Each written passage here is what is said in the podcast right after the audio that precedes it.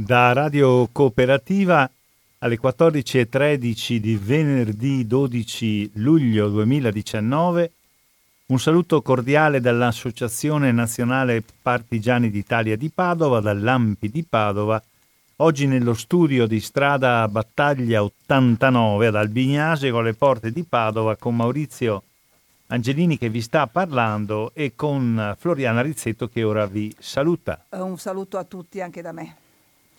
Oggi ci occuperemo di un argomento sul quale abbiamo sentito che Radio Cooperativa ha di nuovo puntato la sua attenzione. Parliamo della cosiddetta autonomia differenziata che, eh, come sapete, è stata proposta da tre regioni e l'Emilia Romagna, ma altre se ne stanno aggiungendo, una proposta che tende a chiedere e ad ottenere dallo Stato eh, delle funzioni, la possibilità quindi di essere i soggetti che emanano le leggi e che le fa applicare relativamente a molte funzioni, il numero di funzioni che eh, il Veneto chiede siano trasferite alla regione è di 23, la Lombardia si accontenta di 20, mi pare che 15 o 16 siano le funzioni di cui chiede il trasferimento da Stato a regione l'Emilia Romagna, ma eh, da, mh, si tratta praticamente di funzioni, di argomenti, di questioni di cui oggi si occupa, nel senso che mh, mette a disposizione le risorse, è il datore di lavoro del personale e stabilisce per legge come debbano funzionare, oggi se ne occupa lo Stato. Facciamo riferimento a funzioni importanti come la scuola, come la sanità, che per dire la verità oggi è quasi completamente nella disponibilità delle regioni, ma l'ambiente, ma le vie e le infrastrutture di comunicazione, eh, ma la previdenza complementare, insomma tante cose su cui oggi chi detta le leggi e mette a disposizione i soldi è lo Stato. Autonomia differenziata si chiama così perché attuando un articolo della Costituzione alle regioni richiedenti, ma dicevo prima che l'elenco potrebbe anche allungarsi, verrebbero attribuite a differenza delle altre regioni, quindi se l'autonomia differenziata venisse attribuita dallo Stato al Veneto, alla Lombardia e all'Emilia Romagna, queste tre regioni sarebbero differenti dalle altre perché riceverebbero il compito di svolgere delle funzioni che oggi sono svolte dallo Stato e che nelle altre regioni continuerebbero ad essere svolte dallo Stato. Questa detta molto in sintesi, eh, una materia che ha anche degli elementi di eh, tecnicalità, di tecnicità che può apparire anche eh, abbastanza eh, astrusa, ma che in realtà eh, riguarda principi fondamentali della vita di ogni giorno, perché quando parliamo di scuola parliamo della vita di eh, centinaia di migliaia di bambini, di ragazzi e anche di adulti, loro famiglie nel Veneto, quando parliamo di autostrade, di infrastrutture Parliamo non solo dell'esperienza concreta che fanno ogni giorno milioni di persone, non solo venete che, eh, o lombarde o emiliano-romagnole, che viaggiano in treno, in nave, in aereo, in auto, in camion. Hm? Eh, parliamo quindi di problemi di grande concretezza e di grande quotidianità. Allora, trasferire queste funzioni dallo Stato alle regioni e secondo le regioni richiedenti, così le cose andrebbero meglio. In prima battuta la richiesta che viene avanzata appare semplice e per esempio anche a me appariva tutto sommato eh, come posso dire, ragionevole, cioè Stato, tu oggi spendi dei soldi nella regione Veneto, paghi degli stipendi, fai degli investimenti, falli fare a me come regione e vediamo se sono più bravo e più efficiente di te.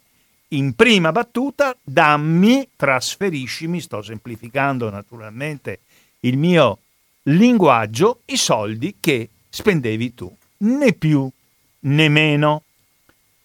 Le cose, come sentirete più avanti, non sono esattamente così, ma i primi dubbi mi sono venuti quando ho pensato al trasferimento della funzione scuola e i primi dubbi mi sono venuti a partire eh, dal fatto che per circa 37 anni e mezzo di mestiere ho lavorato come insegnante prima e come dirigente scolastico poi nella scuola e mi sono chiesto ma davvero le cose andranno meglio se a stabilire i programmi di studio e di insegnamento, se a gestire il personale sarà o sarebbe lo Stato, al posto dello Stato, la regione del Veneto. Davvero eh, partiremmo con una maggiore garanzia di migliori risultati.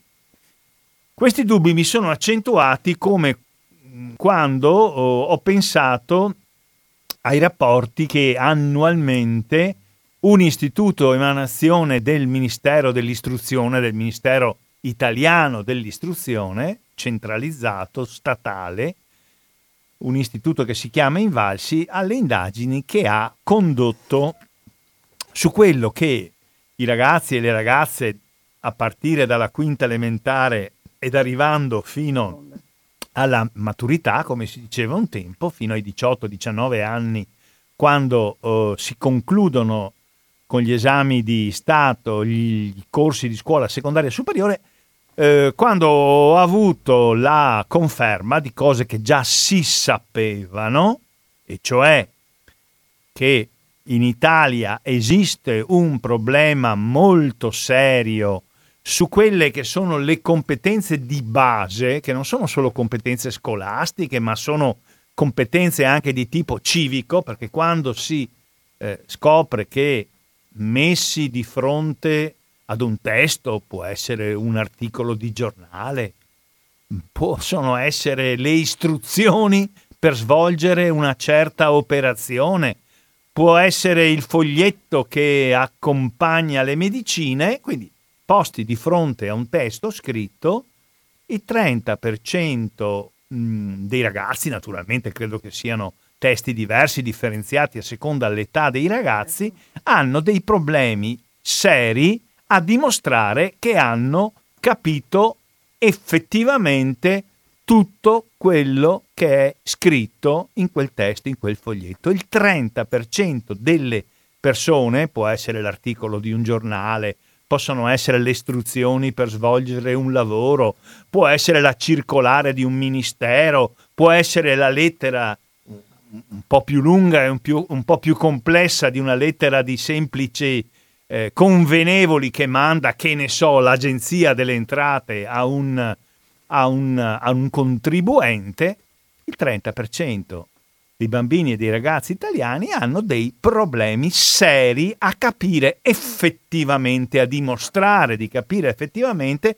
che si è capito fino in fondo quel testo, il 30%. Allora, la domanda che mi sono posta è questa, ma se il 30% delle persone ha delle difficoltà così grosse e queste difficoltà si tradurranno non solo nella loro vita scolastico-culturale, ma si tradurranno nella loro vita lavorativa, si tradurranno nella loro vita di cittadini, ma eh, dobbiamo forse fare un piano straordinario, un qualcosa di intervento che riguarda tutta la nostra eh, scuola, eh, tutta la nostra istruzione, oppure dobbiamo dire che eh, quelli che capiscono di più si amministrino per conto loro e quelli che capiscono di meno, anche loro si amministrino per conto loro. Perché dico questo? Perché si è visto che c'è un dato molto preoccupante, il 30% degli scolari e degli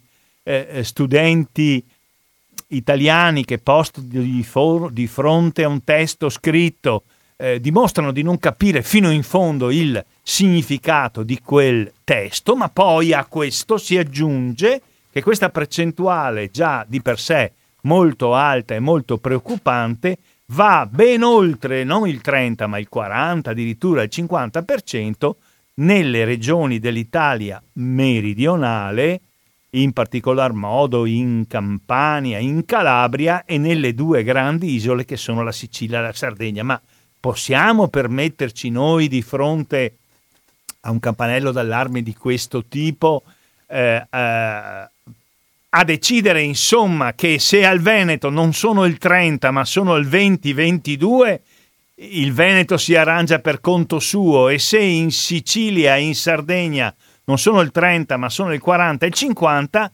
la Sicilia e la Sardegna si arrangiano per conto loro, si fanno una scuola regionale. Io su questo credo che difficilmente la risposta eh, come posso dire, sia dalla parte di chi sostiene il fatto che ogni regione si eh, amministra, si governa la scuola per conto suo. Forse vor- vorrà dire che ci dobbiamo mettere tutti quanti assieme per cercare di abbassare negli anni che ci vorranno quel 30% a partire dalle regioni in cui il 30 non è 30 ma è 40 ma è 50 e guardate che un problema analogo lo abbiamo non solo per eh, la comprensione di un testo scritto adeguato all'età, ma lo abbiamo, questo problema, eh, per ciò che riguarda la soluzione di problemi matematici. Abbiamo il 40% di eh, ragazzi, di eh, scolari, di studenti che posti di fronte a questioni di natura matematica, naturalmente differenziate e adeguate alla loro età, eh, dimostrano di non avere un livello accettabile di sufficienza.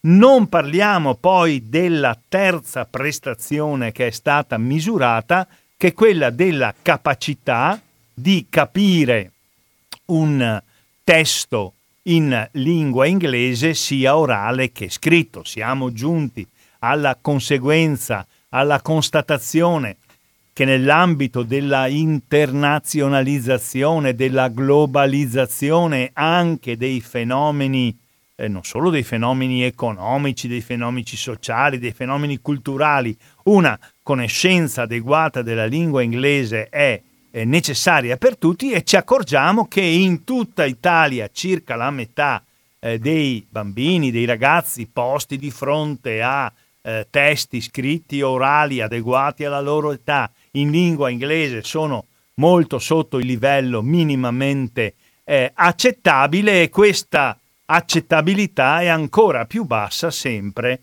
nelle regioni dell'Italia meridionale insulare. Possiamo permetterci noi come, eh, come Stato, come Paese, come Repubblica Italiana di affidare a ciascuno, a ciascuna regione la sua scuola per quanto riguarda l'insegnamento eh, delle lingue straniere oppure è meglio avere un sistema nazionale di istruzione e cercare di farlo funzionare al meglio. Guardate che il discorso della lingua inglese nel 2019-2020, molto vicino, assomiglia molto al discorso che ai primi del Novecento eh, si faceva relativamente alla conoscenza scritta e orale della lingua nazionale. Cioè, nel momento in cui, nel momento in cui l'Italia eh, nel 1870 con eh, la eh, liberazione, occupazione, quello che volete voi di Roma. Nel 1861 diventava Regno d'Italia, nel 1870 la capitale veniva portata a Roma. Uno Stato nazionale poteva permettersi di avere il 30-40% di persone analfabete con percentuali di analfabetismo che erano superiori al 60-70%, in particolar modo nelle campagne, in particolar modo nella Italia eh, meridionale, poteva permettersi questo e doveva continuare ad affidare ai singoli comuni come accadeva in Italia fino ai primi anni del Novecento il compito di istituire le scuole, almeno le scuole elementari, per cui se il comune aveva la volontà e aveva i soldi, la città rispetto alla campagna le scuole le faceva. Se invece il comune non aveva la volontà, non aveva i soldi, non aveva tutti e due, la popolazione rimaneva analfabeta. Potevamo permetterci di rimanere come paese analfabeta eh, nel, eh, nei primi anni del Novecento o dovevamo fare un grande investimento di una scuola nazionale che insegnasse a tutti i cittadini italiani i rudimenti, almeno quelli di leggere, scrivere e fare di conto. Ecco, di fronte a, alle boh, rivelazioni, insomma, alla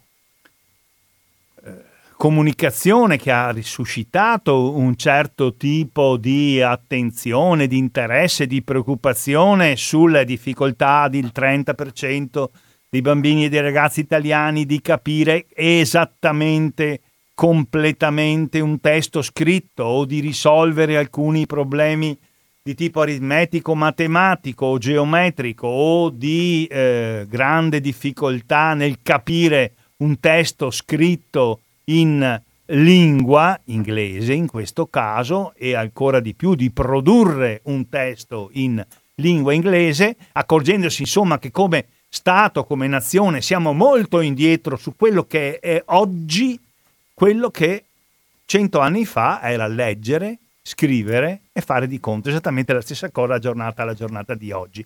Possiamo permetterci di affidare, come chiedono in particolar modo due delle tre regioni, perché su questo l'Emilia Romagna, per fortuna secondo me, ha chiesto di meno, di gestire direttamente la scuola? Possiamo permetterci questo? Io credo di no.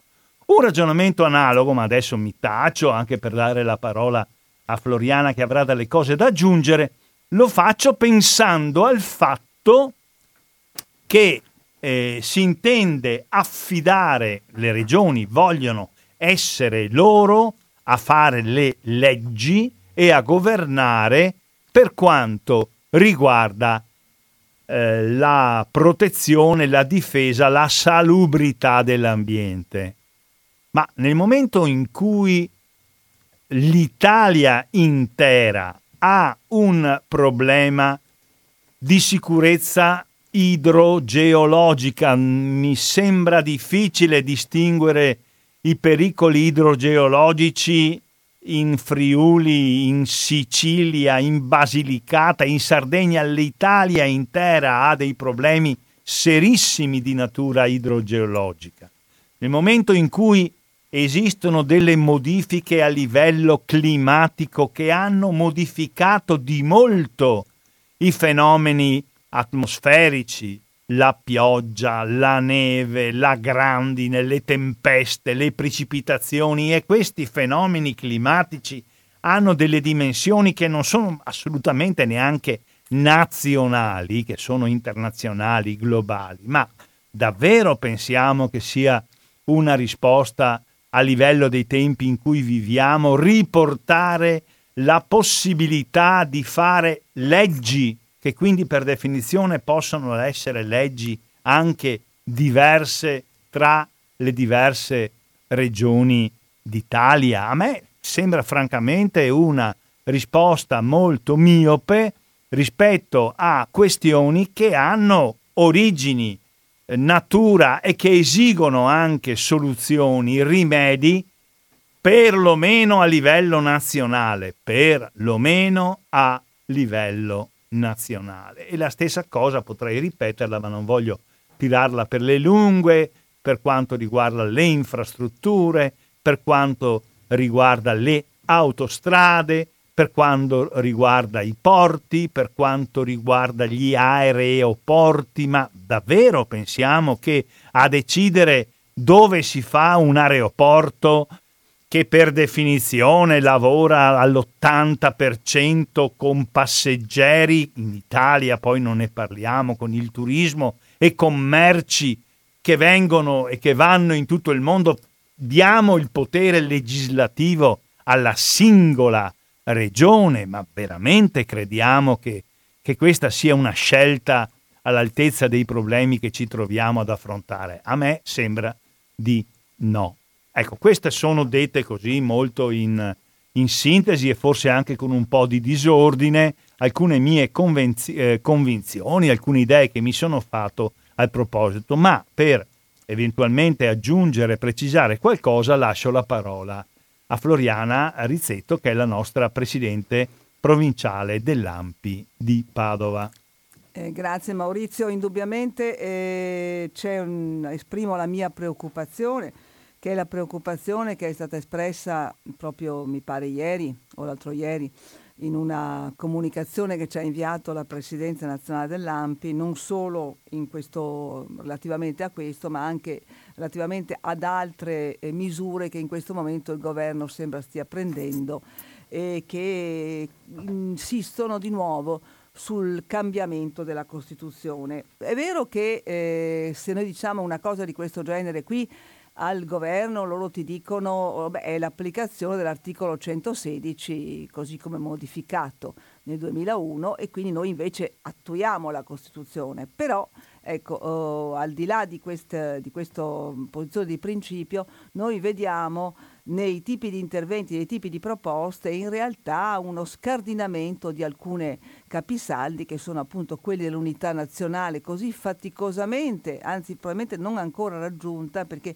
sappiamo le profonde differenze che esistono ancora in, economicamente ma non solo tra nord e sud e invece di lavorare eh, per raggiungere eh, così un'autentica unità di paese che vuol dire anche uno sviluppo del paese, un aumento anche di PIL, perché è indubbio che comunque comunque se tutto il paese non va avanti eh, eh, ci sono delle conseguenze che poi ricadono su tutti. Questo dovrebbe essere un ragionamento abbastanza anche logico, abbastanza semplice da far capire, anche ammettendo che eh, questa cosa possa andare avanti, speriamo di no, anche ammettendo quindi che eh, le regioni del nord, che già eh, sono abbastanza vicine per molte cose agli stati europei del nord Europa, ulteriormente rafforzino la loro autonomia, la loro possibilità di decisione, questo non vorrà dire assolutamente un progresso del paese. E noi avremo comunque sempre non solo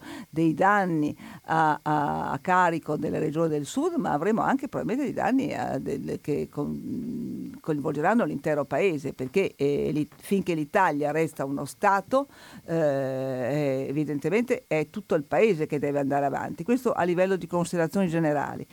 È vero che eh, l'articolo 116 permette eh, delle trattative e degli eh, accordi tra Stato e Regioni, c'è anche qui l'interpretazione se poi questi accordi, eh, qualora firmati, eh, debbano essere sottoposti al Parlamento oppure no ecco, sembrerebbero quasi eh, paragonabili a, a, quello che è stato così, eh, il, il, il, patto, il, patto, lateranense, i patti lateranensi, cioè delle cose che poi non, vengono, non entrano nelle competenze del, del, Parlamento. Qua ci sono anche qui a livello di costituzionalisti, e io non lo sono evidentemente, delle, delle opinioni difformi perché evidentemente sarebbe un grave danno e una grave eh, nel, sulla strada della esautorazione che vedo sempre più eh, farsi avanti del, del, Parlamento la impossibilità di cambiare qualora ci fossero delle cose fortemente sbagliate. È chiaro che, ritornando a quello che diceva Angelini, anch'io sono eh, persona che ha lavorato per 42 anni tra eh, nei banchi di scuola, insomma, la, quella che si chiamava una volta la cattedra, eh, come insegnante soprattutto, ma anche come dirigente scolastica, il problema della scuola mi preoccupa molto, ma non è l'unico. Eh, allora, eh, prima si è accennato al discorso dell'invalsi. In realtà, se qualcuno si ricorda, il, la buonanima di Tullio De Mauro diceva che anche l'italiano adulto aveva fortissime difficoltà nella comprensione di un testo scritto, cioè che la maggior parte degli italiani, anche indipendentemente dalle prove e eh, dai risultati dei test invalsi, avevano questa difficoltà. Quindi evidentemente c'è un difficile rapporto tra ehm, diciamo, l'italiano e, e, e, la lingua scritta, che tra le altre probabilmente mh, si accentua adesso, visto che eh, si apprende più sui social network che eh, sui libri e che sappiamo che l'Italia eh, stampa tantissimi libri ma legge poco. Eh, vediamo il calo di lettura dei giornali, vediamo la chiusura delle, delle edicole proprio perché non si legge la pagina scritta e eh, si, eh, ormai ci si è abituati a messaggi in T9 che fanno indubbiamente perdere anche proprio la, la frequentazione con quella che è la lingua scritta e la lingua corretta.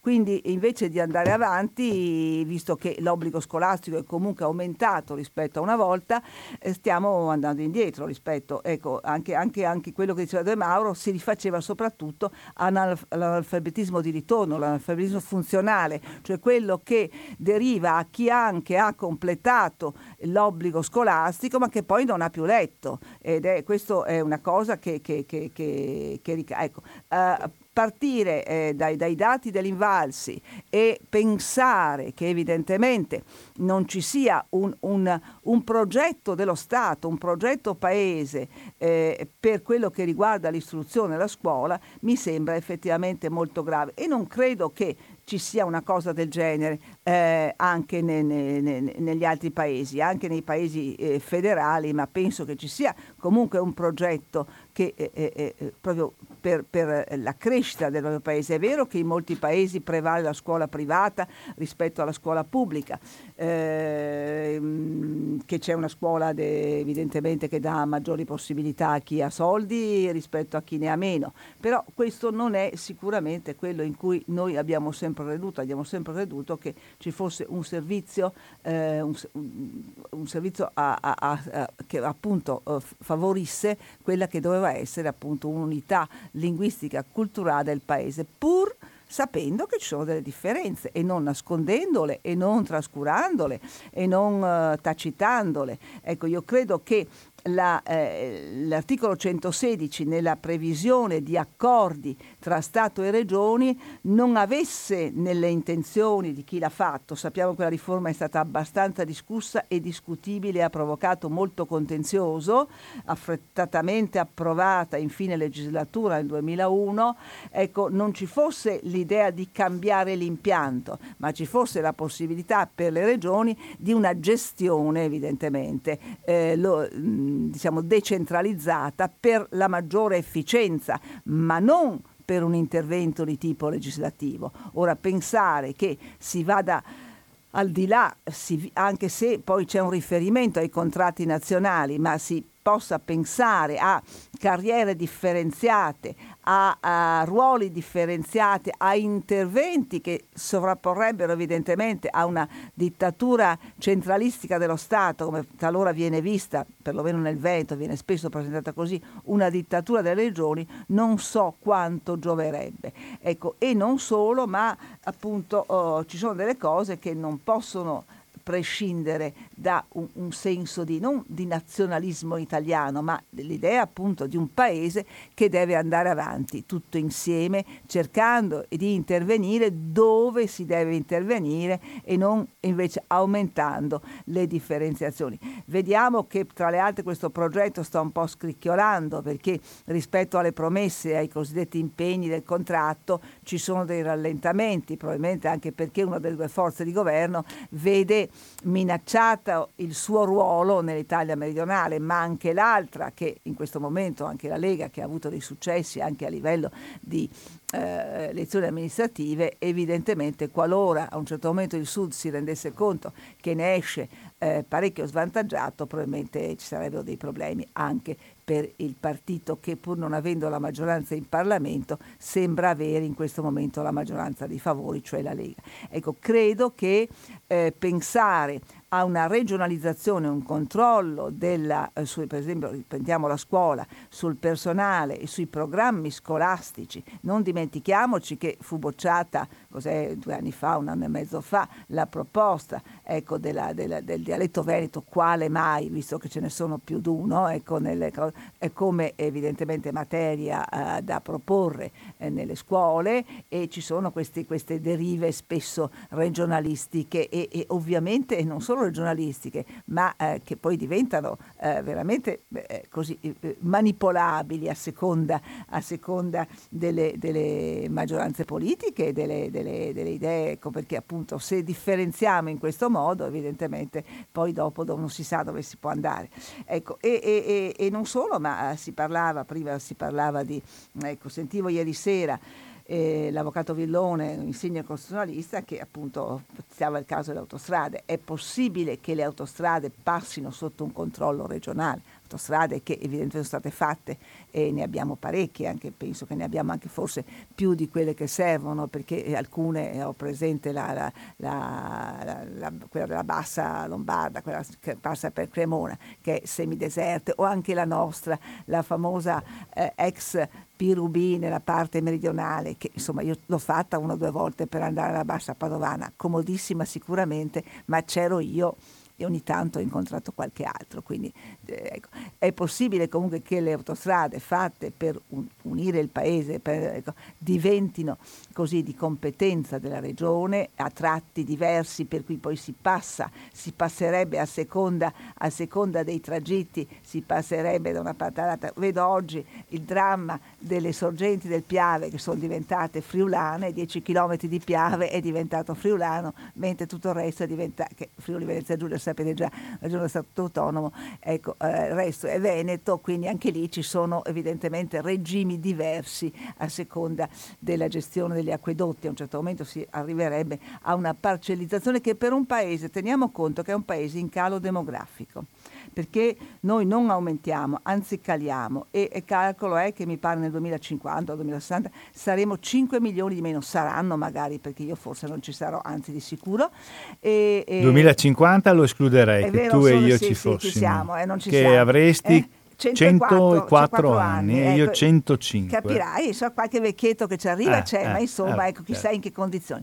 Ecco, quindi eh, vediamo un po', insomma, quindi il, il, paese sta calando ecco, demograficamente, quindi non è un paese eh, eh, diciamo, enorme, ecco, è un paese che insomma con numeri, quelli che riguarderanno sicuramente il continente africano, il continente asiatico, un piccolo paese insomma di sicuro, e pensare a una parcellizzazione di questo genere con amministrazioni poi che oddio della verità, anche le regioni insomma in passato non hanno dato queste garanzie. Adesso poi ci stanno accodando, mi pare che solo quattro regioni non abbiano avanzato richieste, perché evidentemente vedendo il modello delle tre regioni del nord e paragonando con le regioni che già sono a statuto autonomo speciale e che non hanno sempre dato grandi modelli insomma, da seguire, ci sono altre che si stanno accodando, mi pare solo quattro regioni eh, dell'Italia meridionale non abbiano fatto richieste, anzi stiano contrastando perlomeno insomma, con dichiarazioni dei loro presidenti, questo progetto che va avanti, ripeto, con difficoltà perché le stesse forze che l'hanno voluto capiscono che il momento è delicato. Eh.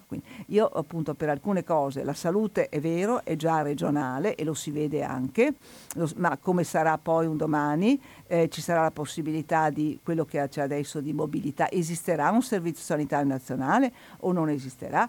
Ecco perché comunque anche se la gestione è delle regioni, esiste un servizio sanitario nazionale che tra le altre vi ricordate era eh, un fiore all'occhiello, anche l'Organizzazione Mondiale della Sanità riteneva, adesso sappiamo quanto si stia tentando di intaccarlo e di ritornare a forme così di, mutue, di mutualismo, quelle che ci ricordiamo appunto quando noi eravamo bambini e c'era la famosa cassa malattie, come si diceva una volta. E quindi la nostra preoccupazione è profonda non solo per questo, ma per altri provvedimenti che appunto riguardano l'assetto costituzionale e, e credo che insomma, per, per, quanto sarà possibile l'AMPI cercherà di diffondere conoscenza e di, e di contrastare quello che potrà contrastare.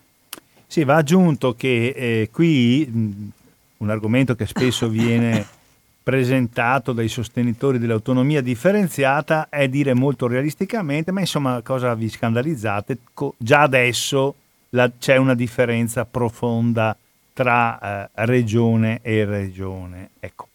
Eh, però oh, questa differenza profonda è una differenza che eh, fa sì che ci siano delle persone che vivono in parti d'Italia dove livelli minimi di assistenza o di istruzione o di cultura eh, non vengono garantiti, escono tutti gli anni le classifiche sulla qualità eh sì, eh, della vita eh, che riguardano, non so, la, l'occupazione, l'istruzione, la qualità dell'aria, eh, la qualità dell'ambiente, l'inserimento delle persone straniere e si vede chiaramente che la situazione è molto migliore al nord piuttosto che al sud. Ma eh, forse allora il problema sarà quello di intervenire perché queste differenze, che sono differenze storiche, che non si eliminano né in un giorno né in un anno né in dieci anni, ci vorranno alcune decine di anni, ma che comunque queste differenze storiche vadano a diminuirsi. Negli ultimi anni eh, le statistiche dicono che anche l'età, eh, che l'aspettativa di vita eh, è eh. diminuita al sud eh, piuttosto che al nord. Cioè scoprire che eh, a Taranto si vive meno che a Bolzano, cos'è? Deve essere una soddisfazione per Bolzano o deve essere un impegno per tutti perché a Taranto si viva di più? Oppure in piccolo scoprire che a Marghera eh, si vive meno che a Murano, per fare un esempio che si svolge all'interno dello stesso comune, il comune di Venezia. Cosa deve essere? Una spinta per realizzare il comune di Murano o il comune di Marghera? O una spinta per cercare di far sì che quelli che vivono a Marghera e che vivono male perché, perché c'è tutta una storia di acqua e di aria inquinata, perché non è che, che nascono...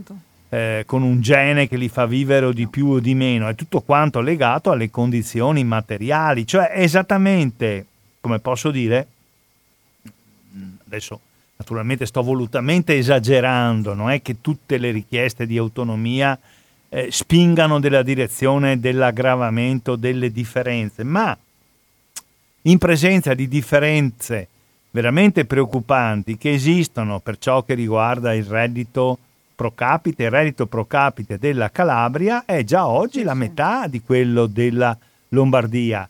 La disoccupazione giovanile in Calabria è già oggi più del doppio di quella eh, della eh, Lombardia. Il risultato degli studenti calabresi, sia quelli di quinta elementare che quelli di terza liceo classico, di fronte a un test eh, di italiano, a un testo di italiano, è già oggi molto peggiore in Calabria piuttosto che in Lombardia. Allora cerchiamo di lavorare perché si vada a una riduzione delle differenze e nel giro degli anni che ci vorranno un annullamento delle differenze oppure diciamo ognuno sta a casa sua perché è vero, questo sì è vero, è vero che le regioni d'Italia che hanno eh, i problemi eh, più gravi che prima ricordavo, cioè disoccupazione, inquinamento, eh, analfabetismo del 2019, non l'analfabetismo del 1920, che hanno contenuti diversi, sono le regioni del sud e tra l'altro in queste regioni abbiamo anche spesso eh, fenomeni di spreco della spesa pubblica. È vero che c'è una relazione tra cattive condizioni sociali e cattiva qualità della classe politica, ma allora che cosa facciamo?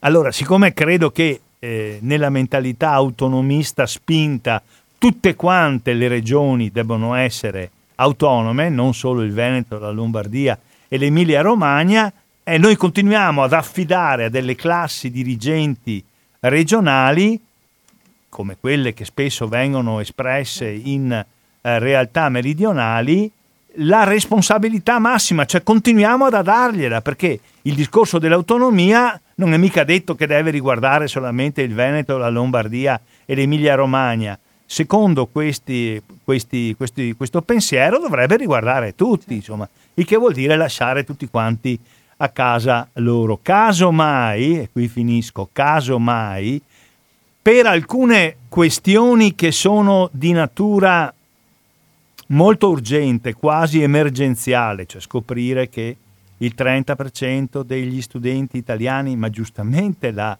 Floriana ha detto, ma guardate che se quel test lo sottoponiamo alla gente che ha 40, 50, 60 anni, i risultati saranno gli stessi o peggiori, cioè non è solo un problema di frequenza scolastica, comunque una parte importante eh, degli scolari e degli studenti italiani di fronte a un testo scritto fa fatica a comprenderlo fino in fondo, di fronte a un testo scritto o parlato in inglese ha delle serissime difficoltà, beh, pensiamo veramente che di fronte a queste emergenze l'arma di intervento debba essere dare più potere alle regioni oppure ci deve essere un intervento eh, di natura generale, di natura statale che sul serio fa il suo mestiere, che è quello di costruire una comunità forte, coesa, che può competere a livello internazionale. Quindi io credo francamente che la proposta che ci viene avanzata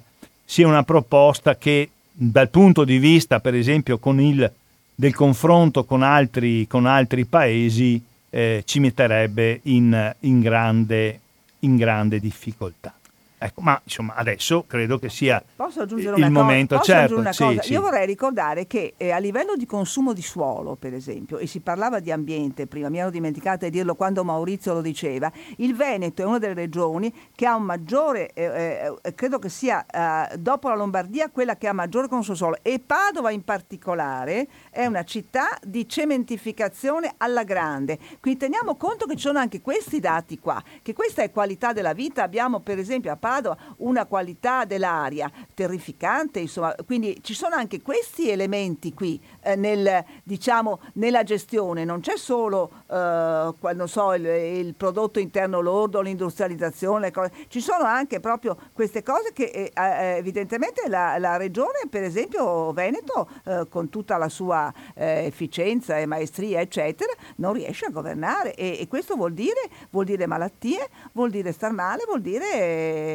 eh, vuol dire la morte del, del, di, di, del, di, piante, di animali, di cose, la, il cambiamento della fauna, la riduzione delle specie viventi e non lo so, ripeto, nel famoso 2050 dove appunto io e Maurizio non ci saremo, eh, la vita che avranno i nostri figli o i figli dei nostri figli. Insomma, ecco, così volevo dire anche questo, non c'è mica solo... E l'ultima cosa che volevo aggiungere è che casomai, casomai secondo me vale il contrario, cioè invece di andare a dare più potere alle regioni, nel caso in cui ci siano delle regioni che non sanno fare il loro mestiere e che sprecano i soldi, lì dovrebbe sostituirsi lo Stato. Invece il progetto di autonomia oggi viene presentato per il Veneto, per l'Emilia e per la Lombardia, ma secondo i suoi sostenitori potrebbe eh certo, essere certo. allargato a tutti, il che non farebbe che confermare che quelli che amministrano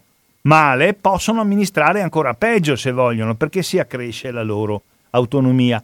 E l'ultimissima cosa che voglio dire è questa, che noi siamo in un paese che vive sostanzialmente o prevalentemente di esportazioni, quindi che ha un grandissimo bisogno eh, di rapporti internazionali, eh, nel quale ci sono 8.000 comuni cioè 8.000 comuni, 8.000 comuni eh. eh, tra l'altro le regioni che hanno più comuni rispetto alla popolazione non mi sembra che siano le regioni meridionali, credo che la regione che in proporzione alla popolazione ha più comuni sia il Piemonte, dove in Piemonte e in Lombardia ci sono sia pure in condizioni montane i comuni meno popolati infatti, d'Italia, infatti, che hanno 70, 80, 30 abitanti, il comune più piccolo eh, della regione Veneto, il comune di Laghi in provincia mm. di Vicenza, vicino a Posina, ha 120 abitanti.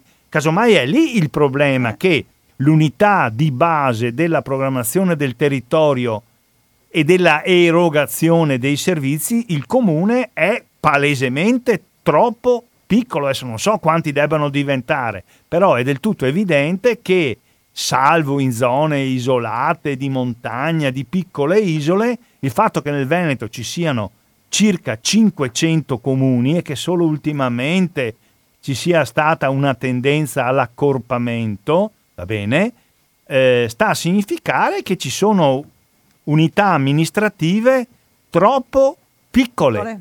Quando un comune, faccio un esempio poi finisco, che sembra non centrare niente con quello che sto dicendo, invece secondo me c'entra.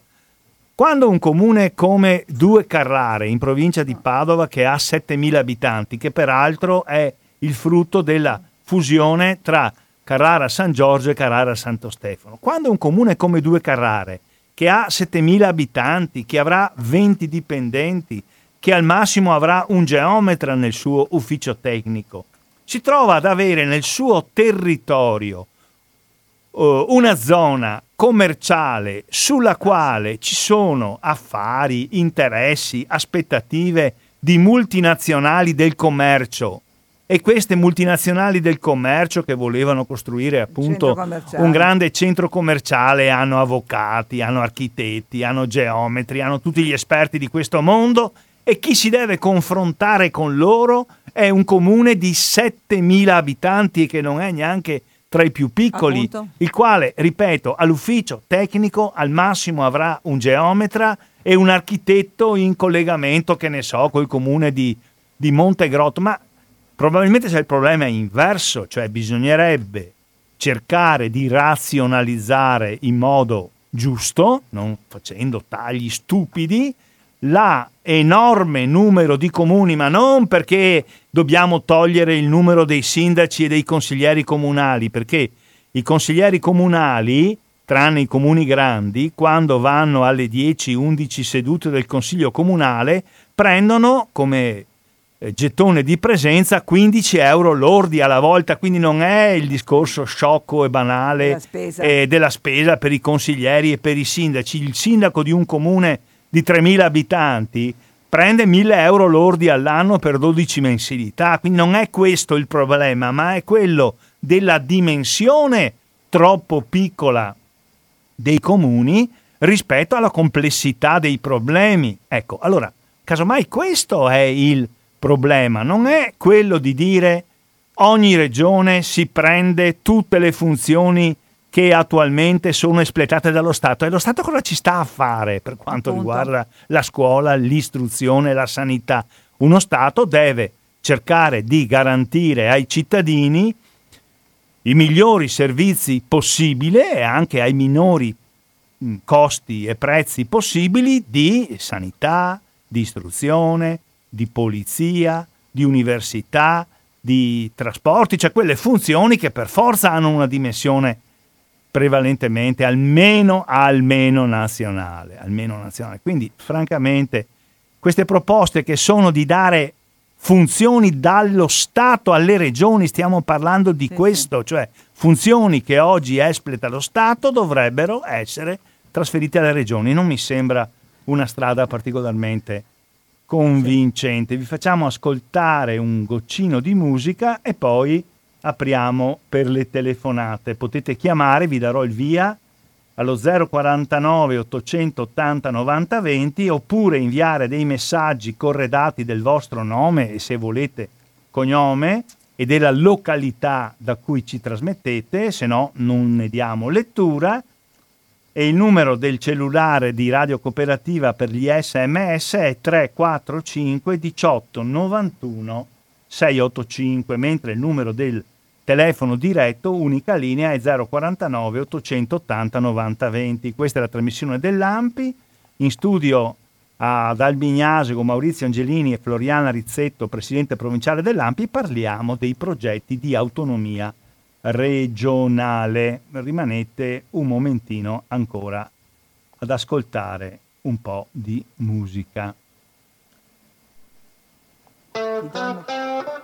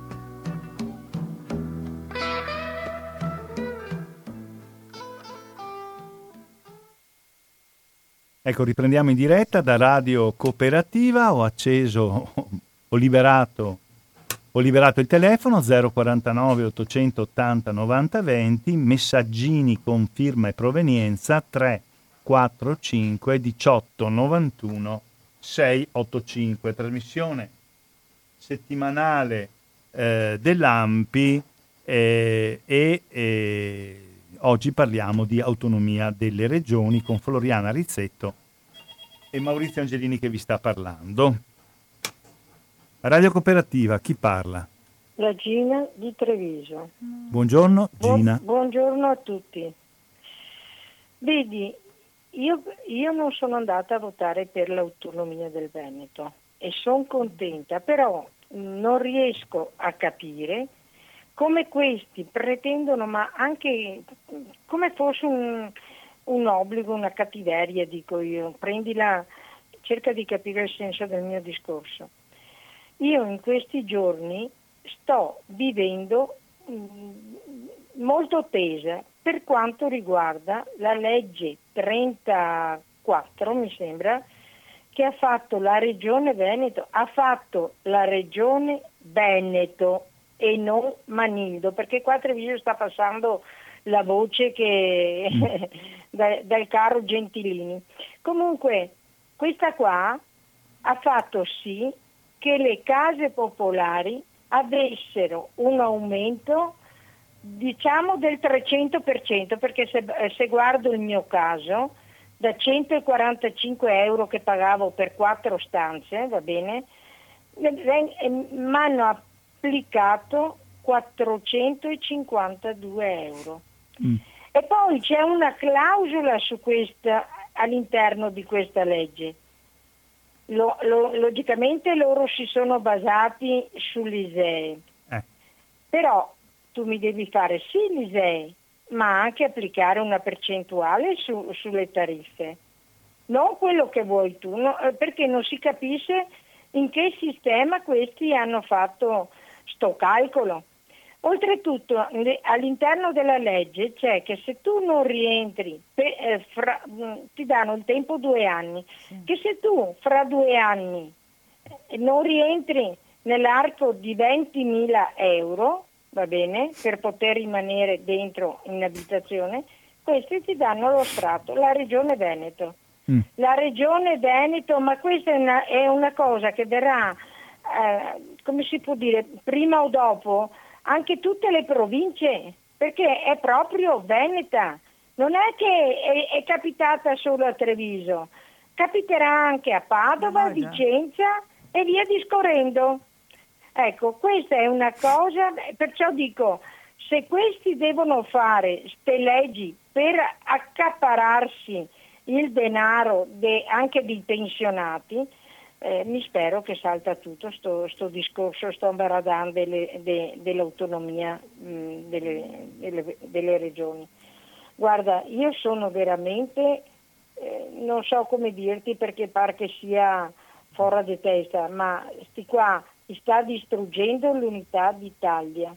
Si, signori, io vi saluto, vi ringrazio di avermi ascoltato, ma state in campana tutti quanti i cittadini che potete ascoltare questa radio, state in campana e tirate le orecchie dritte.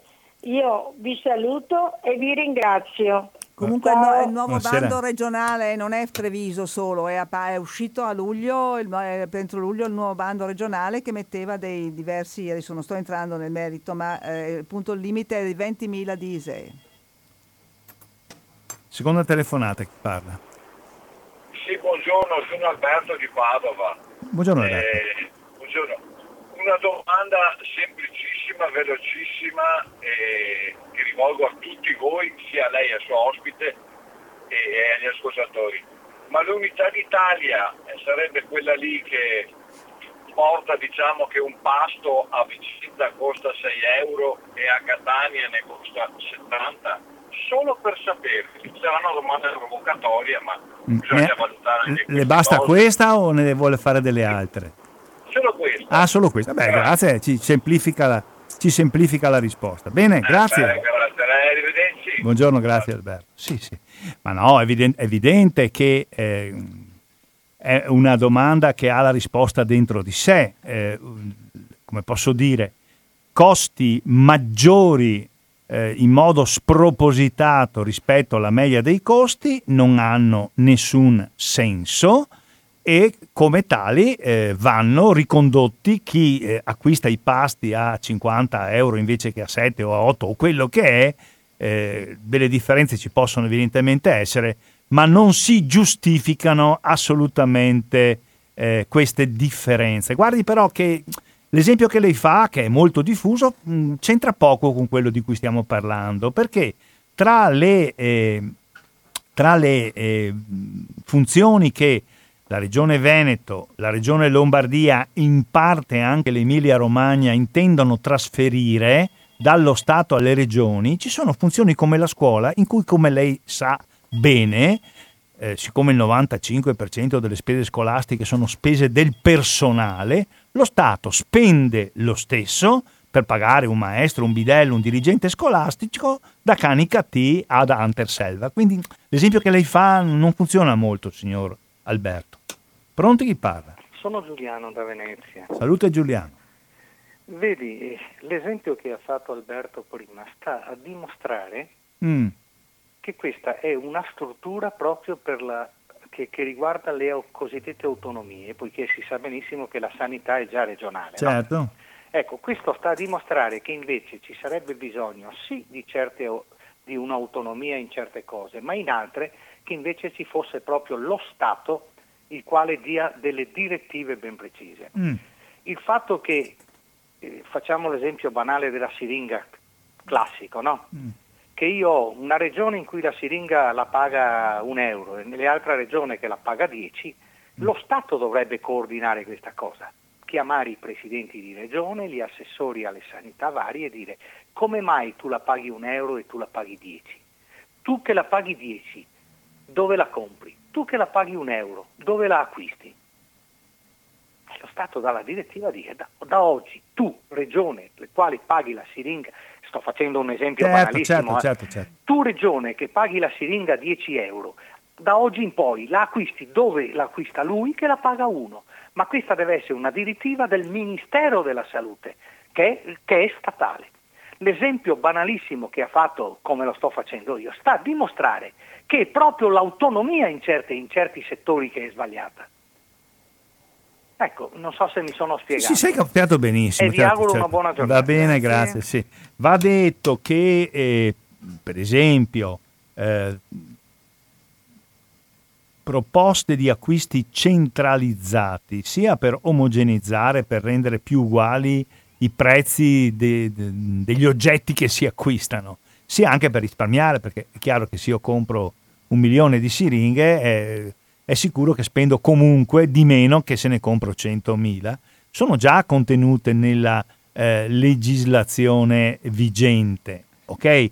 L'obbligo, per esempio, dei comuni eh, di fare, per esempio, appalti o di servizi o di realizzazione di strade, di edifici e così via facendo fare il bando di appalto non dal singolo comune, ma da un'associazione di comuni che serve solo per fare l'appalto. Poi l'associazione dei comuni, non so, Cadoneghe, Curtarolo e, e, e Vigo d'Arzere e fa l'appalto per la costruzione di una scuola elementare a Curtarolo, ma è l'unione dei comuni che diventa la stazione cosiddetta appaltante. Quindi questo discorso praticamente di centralizzare il più possibile tutta la questione degli acquisti è già in vigore e quindi la soluzione che dice Giuliano, oh, se c'è la volontà politica, può essere realizzata.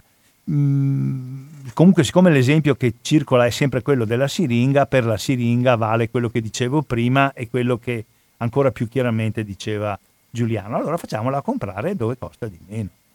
Bene, telefono a vostra disposizione, telefonino per sms 345 18 91 685 049 880 90 20. Radio Cooperativa, chi parla? Pronto? Pronto. Buonasera. Buonasera. Eh, Luisa dell'Arcella, giusto? Eh, sì, eh, la voce sì, sua sì. si, si distingue. Dica. solo che ho una voce un po' bassa Eh beh, oggi, ho eh. ma- ho mal di gola. Va bene? Cioè, eh, mh, volevo dire che Mm. lo sappiamo tutti, lo Stato non c'è mai stato al sud. È questo il problema. Ed è sempre stato questo il problema di questo paese. E continuiamo a, a- a raccontarci cosa, gente.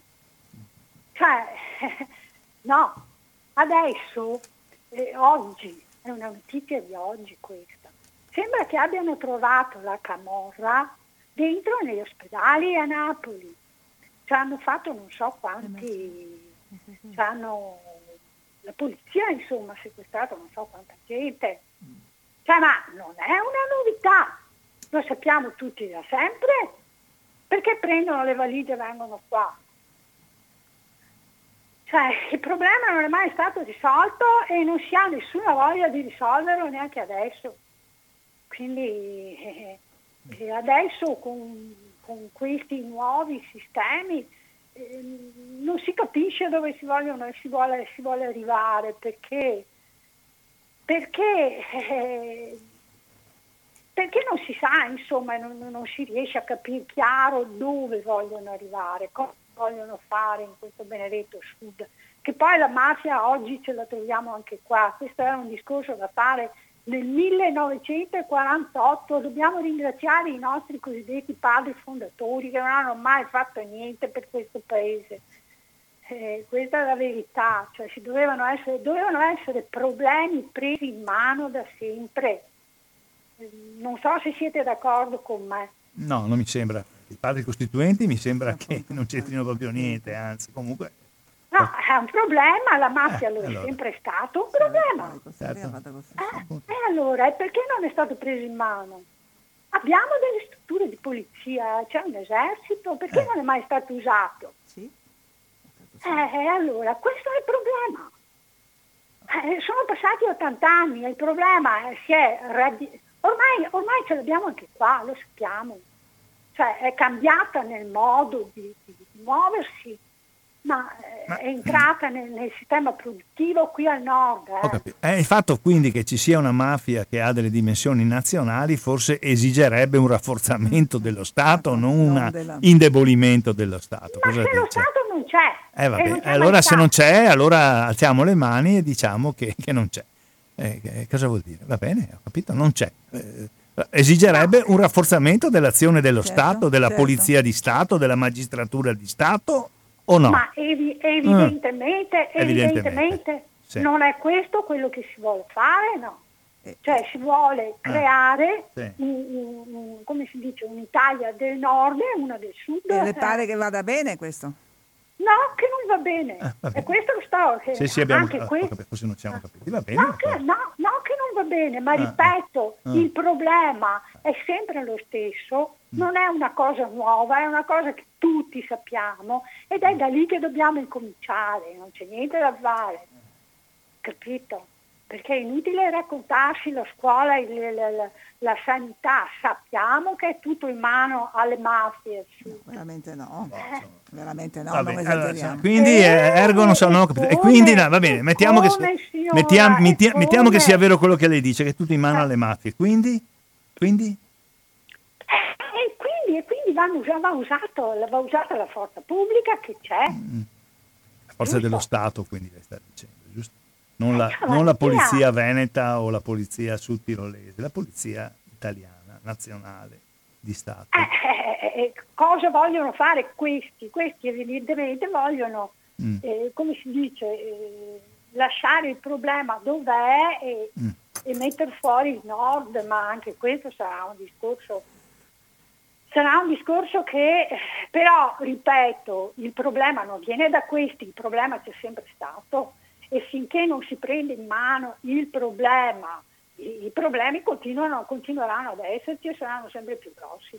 Buongiorno, scusate. Va bene signora, grazie. Sì. Ecco, allora abbiamo ricevuto un messaggio da un signore che ha un 351, come chiamiamolo, prefisso, eh, che ci racconta una sua esperienza sanitaria. Purtroppo però il signore non firma e non ci scrive da dove eh, chiama, per cui fino a che non ci arrivano queste informazioni aggiuntive, il suo interessante sms inviatoci al 345 18 91 685 non lo potremo leggere. E riapriamo se c'è qualcuno che vuole chiamarci mi sembra di sì noi lo passiamo subito. Radio Cooperativa chi parla? Ah, buongiorno Maurizio sono Marco da Marghera Marco da Marghera prego Marco saluto la signora Floriana salute grazie Floriana no Floriana Floriana, Floriana con la I, sì, con la, I. La, la signora dell'Ampi di Padova. La, con, la I come, con la I come Chirignago e non come la E come Catene. Sì, sì. Tanto capito. per farti un esempio che te capisci subito. No, io sono del parere, dopo discutete voi come la pensate, io sono del parere che queste autonomie che propone Zaia, non lo so, lui non dico che vorrebbe fare la secessione, la secessione con, con lo Stato italiano, però insomma vuole un po' esagerare ecco, delle sue proposte, vuole, non so, vuole avere tutte le competenze eh, da poter, poter, decidere e amministrare lui. Mm. E io non sono affatto d'accordo perché io se dipendesse da me abolirei le regioni. E perché? E, pu- e, punti- e punterei sul rafforzamento dei comuni, perché i comuni sono i veri erogatori dei servizi dei cittadini. Sì, è vero che la sanità è l'appannaggio delle, delle regioni, però abbiamo sentito anche tanta corruzione anche in parecchie regioni italiane, quindi io non sono tanto propenso ecco, a dare queste autonomie, allargarle a dismisura. Mm. Eh, eh, sarebbe penalizzato il sud, ecco, queste scuole regionali, le, poi la polizia lo, veneta, lombarda, una cosa assurda dell'altro mondo. Siamo nel 2019 ancora con queste proposte ovviamente insensate. Ecco. Eh, no, eh, ecco, naturalmente un'altra cosa, il Trentino Alto Adige, ragione a statuto autonomo che è speciale perché lo, ci sono anche delle minoranze etniche, no? Da poter tutelare. Ma in Alto Adige sì, in Trentino neanche tanto. Neanche tanto, no? Che se, chiese 50 sì, moccheni. In, in Sicilia, che Sardegna, che neanche... cimbri, che se... No, no. Beh, I, ladini, i ladini sì, ce ne sono un po' in Trentino Alto Sì, Adige, no, in uh, Val di in Valle, Fiemme, in Val di Fiemme, in Val eh, di in Val di Fassa, Fa- Fassa, e- Fassa però è Bolzano, eh. eh, eh, no, Fassa è Trento, Fassa è È Trento, e la Trento. Badia Ah, che la è Badia. Ladina e Eh, in provincia eh. di Bolzano, Insomma- ma sono una minoranza Sì, sì, no, per eh, carità, comunque, tra- vabbè, sì, in, in, in Sud Tirolo evidentemente sì, più di metà No, dei- ma dico, ma sì. cioè, è, è assurdo puntare, cioè, loro, eh, cioè, anche in, te- in seno a queste regioni c'è tanta corruzione e poi cosa vorrebbe Zaia? Cementificare ancora il territorio veneto ancora di più, costruire ancora nuove autostrade, distruggere la campagna veneta e vorrebbe proporre gli ospedali a Project Financing non basta, non basta San- eh, l'Angelo di Mestre, anche Padova adesso, no? Eh, e poi cosa vorrebbe proporre ancora Zaia? Cioè, eh, non so. sono eh, 23, 23 campi e quindi ce n'è, ce n'è di tutto e di più, insomma. E allora, allora dividiamo il paese e facciamo la secessione a questo punto, se andiamo avanti così, eh, naturalmente la mia è una provocazione, eh, ci intende, eh. sono per la secessione assolutamente no, questo no. però cioè, l'Italia è un paese, è vero che, che, queste, che abbiamo, eh, eh, abbiamo avuto tante invasioni, questi secoli, tanti secoli, dopo la- lo sfalcimento, del, il sfalcimento del impero romano, è stata l'Italia delle statterelli, no? l'Italia Mm. divisa in guelfi e ghibellini e, e dopo eh, l'unità d'Italia è stata istituita nel 1871, 61. quindi eh, però adesso che c'è l'unificazione del nostro paese da, qualche- da più di un secolo a questa parte, eh, bisogna fare in modo di- che non ci siano delle disparità Mm. tra le varie regioni italiane e ci sia il, cosiddetto principio di sussidiarietà per le regioni più povere del nostro paese. Va Eh, bene Marco, d'accordo? Bene, grazie. Va, va bene, grazie, ciao. Grazie, grazie. Eh, dico al signor Luciano di Treviso, mi, mi scuso, ma eh, il nostro tablet funziona così. Adesso è venuto fuori che il 351 è il numero del signor Luciano da Treviso, però, eh, caro signor Luciano, è sparito il messaggio interessante buongiorno, beh. che lei dice sono Luciano da Treviso e purtroppo quello precedente in cui ci spiegava cosa le era successo per un incidente di tipo ortopedico non lo vedo più. Quindi le domando scusa, non è eh, colpa mia, stavolta non che c'entro niente mi, eh, se vuole eh, mandare un messaggio in cui ci rispiega quello che le è successo a livello sanitario, lo leggiamo perché abbiamo capito, sia pure faticosamente, che viene da Luciano di Treviso. E eh, niente, il telefono è a vostra disposizione, abbiamo ancora quindicina di minuti a nostra disposizione. Eh, vediamo di riaprirlo. 049 880 90 20 le dirette oppure il eh, cellulare per gli sms con nome, cognome e località da cui scrivete. 3 4 5 18 91 6 8 5 eh, resta in linea un momento il nostro ascoltatore. Vorrei rispondere al signor Alberto. Mi sono rotto l'omero al pronto soccorso di Treviso. Mi hanno forato la metà interessata per metterla in trazione. Hanno tentato l'operazione tre volte. Solo al terzo tentativo ci sono riusciti dicendo: Avete visto le batterie della spending review? E questo è il messaggio critico del signor Luciano di Treviso. Chi è in linea? Pronto? Chi parla? Io sono Roberto e ho una visione radicalmente diversa perché ho subito un serio intervento. Sì. Ho vissuto prima su una, su una clinica privata convenzionata e sì. poi sono passato a un ospedale civile. Quindi sì.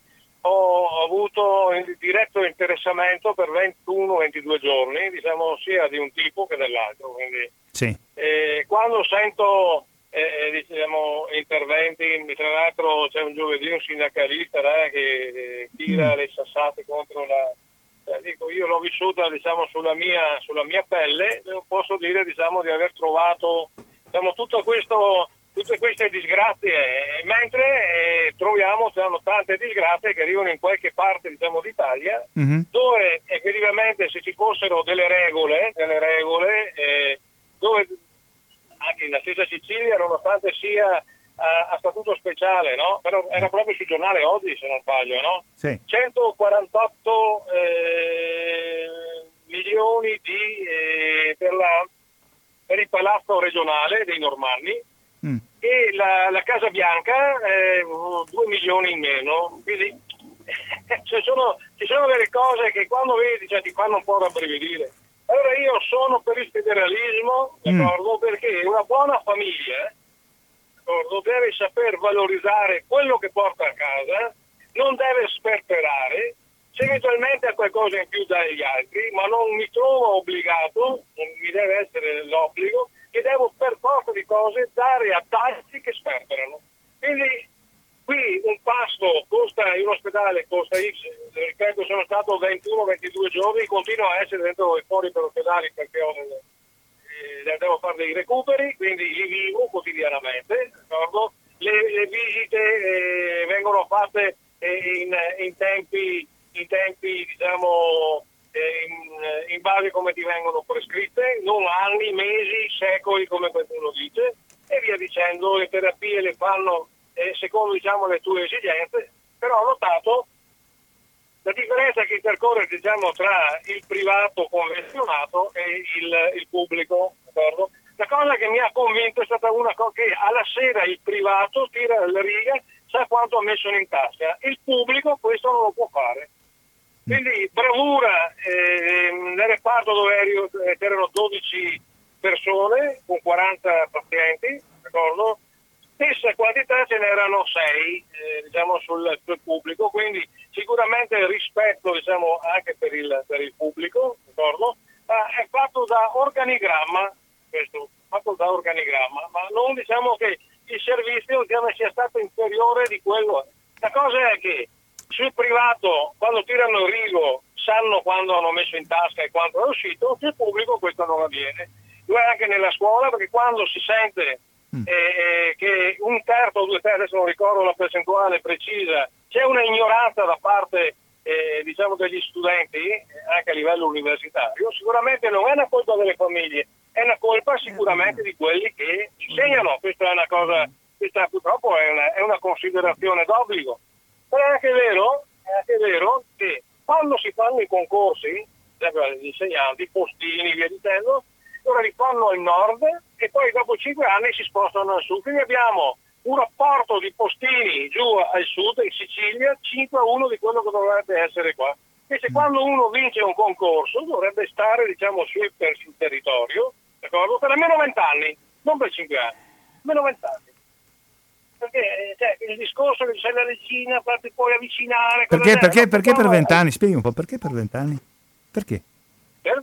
Perché per 20 anni? No, ho, ho detto, perché? No, non ho detto, cioè, ho detto per, per, fare una differenza sui 5 anni, eh. cioè, per portare, diciamo, eh. perché se no ogni 5 anni noi ci troveremo sempre che assumi persone, sì. ti ritrovi dopo 5 anni, diciamo, con la domandina, con l'avvicinamento, la legge 104 e via dicendo. Mi ha fatto vedere ieri sera c'è un signore con la 104, 190, per dire tante cose, eh. ecco perché il federalismo avrebbe, avrebbe una virtù ma perché secondo lei col, con, la, con, la, gestione regionale la legge 104 e gli, eventuali, e gli, eventuali, abusi sarebbe eh, abolita? Guardi, guardi, guardi, sarebbe abolita 104, secondo lei? Ascolti, eh, eh, allora no, non è che venga abolita, però allora. avrebbe delle, delle, delle, logiche la 104 se effettivamente sì. deve essere, deve essere eh, eh. Eh, messa in essere. Però non può essere, capisce, che in Sicilia ci siano o in Calabria... No, ho capito, va bene, siamo, siamo d'accordo, ma non ho capito la legge 104 continuerebbe, continuerebbe, se continuerebbe ad esistere la legge 104 bisogna abolire gli abusi della 104 cosa c'entra la regionalizzazione? non c'entra niente la legge, 100... la legge 104 è una legge nazionale lei è perché rimanga una legge nazionale o no? però ci sono delle regioni che ne abusano mm. e ci sono delle, delle regioni che invece probabilmente sono più coscienti, sono più regolate, certo. hanno più controllo. Benissimo, benissimo. Anche, all'interno, anche, all'interno, della stessa regione ci sono persone che ne abusano, cioè i casi di violazione eh, della 100... Eh, e allora cosa c'entra la... Lei la dà in gestione alle regioni, cioè proprio a quelle regioni di cui lei si lamenta, lei no. la dà in, regio- in gestione, allora, non mi sembra. Lei, lei, mi sta, lei, mi sta, dando, mi sta mettendo in bocca cose che non ho detto. Io ho detto, l'ha detto lei. Attenzione. Allora, ci sono, allora io eh, faccio riferimento a quello che è il cosiddetto federalismo, cioè che ogni mm. regione sì. ha 10 centesimi, spende per 10 centesimi, Vabbè. se gliene rimangono due li dà agli altri. Vabbè, ma non ma è questo il punto, non è questo il punto. Lei ha fatto l'esempio della legge 104, ha detto che per lei la legge 104 allora va bene e non vanno bene gli abusi. Mi no. sono spiegato male, allora se lei non ha capito è colpa mia, non mi sono spiegato eh, è, è colpa degli insegnanti. Con la legge 104, che è una legge nazionale, sì, sì. ci sono delle regioni, mm. ci sono delle regioni, perché mm. quelle sono cose poi alla fine mm. fatte sul territorio, ci sono delle regioni che abusano, sì. c'è un controllo diciamo, preventivo, altre regioni invece che sono più lise al dovere. Benissimo. Quindi... Questo è un fatto di responsabilità, quindi quando vai a responsabilizzare, vai a eh, responsabilizzare scusi, non c'entra, mi, diventa... mi, consenta, non c'entra niente. L'esempio che lei dice, c'è una legge nazionale e ci sono degli abusi alla legge e abbiamo visto che gli abusi sono più frequenti in certe zone che in altre. La seguo benissimo. Allora ci vorrà un, un intervento nazionale proprio nelle zone in cui... Oh no, e quindi cosa c'entra la regionalizzazione? non c'entra niente. Il controllo eh. però viene fatto regionale è fatto regionale. Appunto, deve essere fatto nazionale. Mi sta, ma guardi che sta dicendo l'opposto di quello che lei pensa di dire. Il controllo deve essere fatto nazionale, non deve no, essere no, fatto. No, no. Ascolti, lei, lei, lei, con la sua pensa di tirarmi dentro nel suo giochetto. No, no, io voglio, voglio, provare a ragionare. Io, Se non vuole, libero, faccia quello che vuole, finisca, dica quello guardi, che vuole. Guardi, cioè, io, guardi, grazie a Dio, capisci, cioè, sono cosciente. Eh, ma io non sto dicendole niente, Roberto. Sto cercando, io, le faccio ah, le obiezioni a quello che lei dice, non a quello che io vorrei che lei dicesse. Eh, lei ha parlato della legge 104. Eh, allora, le sto dicendo che sì. se una regione mm. ha 10 centesimi, io lo ripeto, 10 centesimi, d'accordo? D'accordo. riesce a spenderne 8 per il bene, diciamo, e riesce a garantire un servizio, sì. diciamo, soddisfacente per i suoi eh, cittadini, ne rimangono due è giusto che li dia agli altri, ma non posso comunque spendere 8 per gratificare chi ne spende 12, d'accordo? Mm. Senza avere un controllo preventivo. Sono stato chiaro? Sì, è stato chiaro, ma, sì, è stato chiaro, ma non c'entra, sì, è stato chiaro, ma non c'entra niente dell'argomento di cui stiamo discutendo, non c'entra niente, perché stiamo, parla- stiamo parlando esattamente dell'opposto di quello che lei dice. Lei eh, ignora che si sta parlando di trasferire delle funzioni dallo Stato alle regioni e non del viceversa. Il suo Allora, ragionamento... Eh. lei che, che è un dotto, è un dottorato, deve sapere che sono cose che sono previste dalla Costituzione. Sì, ma non cambia il discorso di L'unica nuovo. Stiamo parlando di trasferimento le dallo regioni. Stato alle Le- regioni, le regioni Roberto, hanno- dai. Prego, prego. Le sto, dicendo, le sto dicendo che stiamo parlando dell'inverso di quello che lei dice. Ha capito che si sta parlando di trasferire dallo Stato la scuola, io le no. autostrade, Allora, glielo il ripeto, trasporto alle regioni e quindi le si Allora- dà proprio a quelle regioni che mal si comportano. Ed è l'opposto di quello che lei quello dice. che dico io, Sì. ha capito? Quello che mi auguro che lei abbia capito, se non riesco a spiegarmi, purtroppo io non ho i dottorati, non ho avuto questa fortuna di essere di Guardi essere che è dottorato. ancora in tempo di conseguire il dottorato, non, è mai troppo tardi. sicuramente, Non è mai troppo stesso, tardi. mi creda, cosa è meglio? Non è mai Mio troppo padre tardi. diceva Ficò che è un cattivo Va bene, ho capito, è dai Roberto, non stiamo tirando fuori, non sta tirando fuori dei altri. Il dottorato mettiamo, Allora, non c'entra niente, avanti, dai. Io sono per l'Italia federale. Io Abbiamo capito. federale. Ogni regione deve fare, ci devono essere delle- delle- dei controlli nazionali, però bisogna iniziare a creare che ogni, ogni Mm. famiglia, quindi per me una famiglia è una regione, se le piace diciamo così la- la- la- Mm. eh, lo specifico, deve iniziare a utilizzare diciamo, quella che riesce ad incamerare, quella che riesce a, eh, a mettere diciamo, in saccoccia. Non possiamo più permetterci il lusso, non possiamo Mm. più metterci il lusso Sì. di dover lavorare, di sudare, rischiare la vita e cose del genere per altri diciamo, che stanno in panciolle magari adoperando la legge 104 per potere diciamo, eh, eh, l'onesto. Questo è, sono stato chiaro? Sì, è stato chiaro e non c'entra niente col federalismo, è stato Ma questo lo chiarissimo. dice lei. Certo che lo dico lei. io, eh, e lei dice il Eh, contrario. ma eh. lei- lei Mi- mi permetterà di, diciamo, di dire quello verità. La- noi siamo due verità, la Eh. verità mia e la verità sua. Bravo, Quindi- così è, così è, siamo due verità. Eh, Bene. quindi, Ogni- eh, la mia vale la sua, la sua vale la mia. Va bene Roberto, d'accordo, Eh, grazie. Questo, questo è sicuramente capito. Però dobbiamo iniziare a pensare che eh, Mm. abbiamo una parte d'Italia diciamo, che continua imperterrita diciamo, a seguire il suo sistema di vita, tanto lavora che altri. Eh certo, e certo, certo. vive lo stesso. E la vita media è scesa di 4 anni perché stanno talmente bene che... dai, va bene Roberto, d'accordo. Grazie, buonasera. Va bene.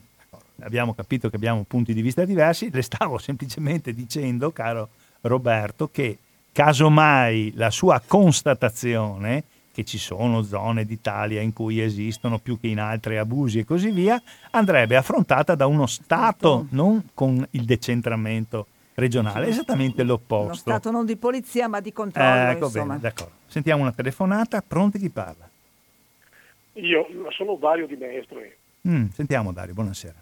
Niente, io avevo un ragionamento da sviluppare, voglio dire, ecco, che era abbastanza breve. Eh, dico soltanto una cosa, ma la dico così in passo. Io ho in mano un'impegnativa del mio medico con il quale mia moglie dovrebbe andare a fare una visita medica. Non parlo di me perché io non mi rivolgo mai alle strutture pubbliche, dati i problemi agli occhi, sono costretto a rivolgermi sempre ai privati con quello che mi costa. Ma ho appunto in mano una, una, dall'8 di febbraio sono in attesa che qualcuno, che qualche buonanima mi chiami per una visita di controllo agli occhi di mia moglie. Ma quello che volevo dire era questo, mi pare possibile, eh, Angelini, che tu non ti sia accorto, e non è affatto, perché sono poi i due o tre soliti, che non ci sia della gente che telefona esclusivamente per tenere occupato il telefono, impedendo agli altri di poter dire la loro, insomma. Perché è un giochetto che ormai, voglio dire, è un po' che va.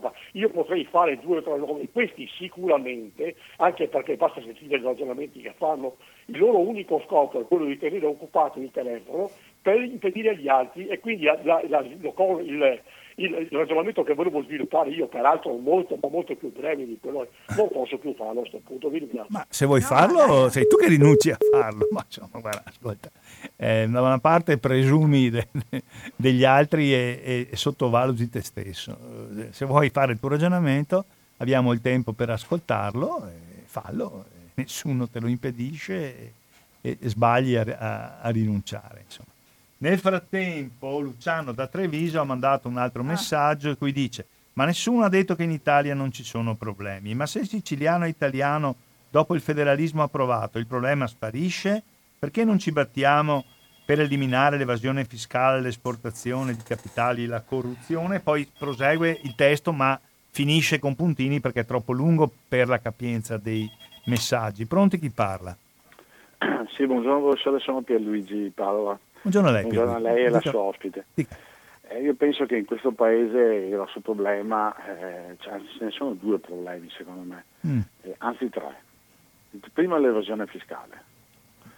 L'evasione fiscale che purtroppo colpisce, cioè quando si parla di evasione fiscale sa, eh, penso che tutti abbiano gli scheletri negli armadi perché comunque sia, non è solo il lavoratore autonomo che evade le tasse, ma potrebbe essere anche il lavoratore dipendente. Adesso mi aveva detto è il lavoratore dipendente è tenuto alla fonte pim pum pam. Sì, però magari quando abbiamo qualche prestazione una cosa e l'altra che non esigiamo la fattura o la ricevuta fiscale, anche noi in quel momento siamo evasori per cui vedete, un esame di coscienza dobbiamo farcelo tutti, oppure a me è capitato per esempio l'insegnante che deve fare ripetizione e dico sì, ho bisogno della ricevuta, ho bisogno della fattura e naturalmente mi viene detto ah non se ne parla nemmeno.